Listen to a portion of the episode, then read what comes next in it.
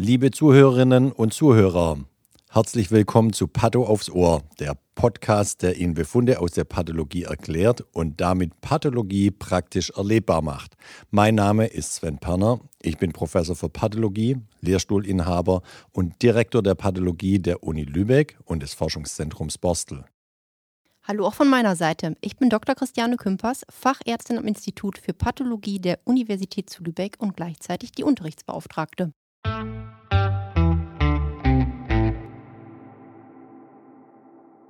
Herzlich willkommen zu unserer nächsten Folge zum Thema Nekrosen.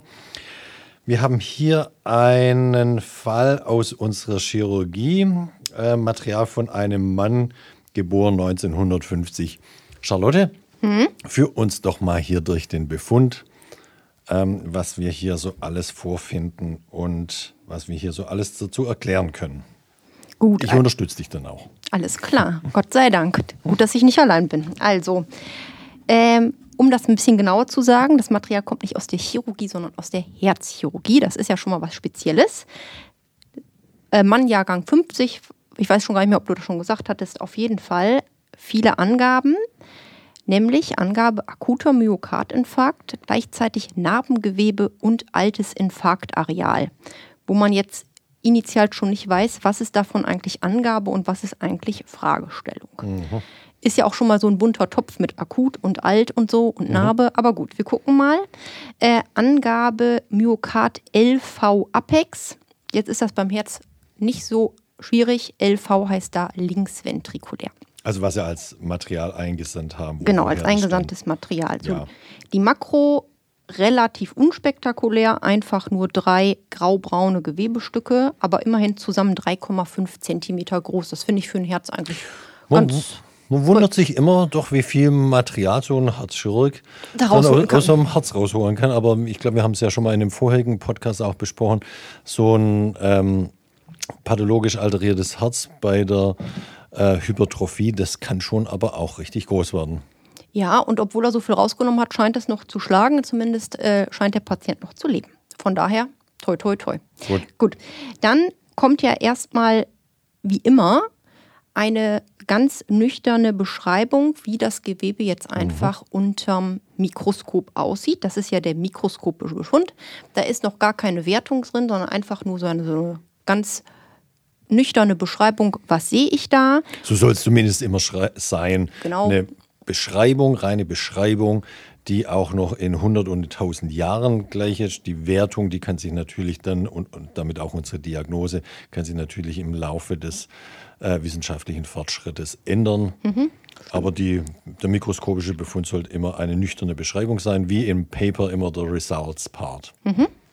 Genau. Und daraus soll ja die, resultieren einfach unsere pathologisch-anatomische Begutachtung, wo ja Ziel sein sollte, dass sozusagen Schlagworte auf der Histologie auch ihr Korrelat dann im Befund hm. finden.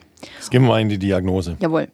Also, Befund, erstmal haben wir gesagt, Biopsate vom Apex des linken Ventrikels mit Anteilen eines frischen Myokardinfarktes mit Nachweis einer beginnenden leukozytären Demarkation. Mhm. Mhm. Kommen wir später mal drauf. Weiter geht's mit kein Narbengewebe als Korrelat eines stattgehabten Infarktes. Und wie so. immer kein Anhalt für Malignität. Jetzt erklär mal, was ja, steckt denn da so histologisch dahinter, hinter ja. dem, was wir da ähm, also wie, wie immer haben. kein Anhalt für Malignität im Herz, nicht so ganz, ne? Aber aus dem Herzen Hast du recht. Ja. Gut. Also, wir gucken mal, was hat es jetzt damit Aussicht, wenn wir sagen, wir sehen einen frischen Myokardinfarkt. Wir springen mal in die Mikroskopie und sehen da im ersten Satz Myokard mit Arealen, die hypereosinophil erscheinen. Also stark Hyper. Eosin, ja, stark ja. eosinophil, stark rot. Stark rot. Das ist ja, ja erstmal wirklich so gemeint. Man guckt durchs Mikroskop und es ist einfach ein Areal, das ist viel röter, als man das normalerweise so kennt. Ja. Das ist ja wirklich nur so ganz einfache Beschreibung. Und wenn man da mal näher reinguckt, sieht man weiter hier ein Zellkernverlust der Kardiomyozyten und diffus infiltrierende Entzündungszellen. Zellkernverlust da hat man es schon. Das ist immer ein Zeichen dafür, dass eine Zelle gestorben ist, also in eine Nekrose gegangen ist. Die Zellkerne sind nicht mehr zu sehen. Mhm. Und Nekrosen gehen auch immer einher mit einer Hypereosinophilie, stärkeren Rotanfärbung. Genau, weil das Zytoplasma das, den Farbstoff, wenn es nekrotisch ist, stärker annimmt. Genau. Ähm, und dann sehen wir noch weiter diffus infiltrierende Entzündungszellen. Das sind in dem Fall Granulozyten. Die ja,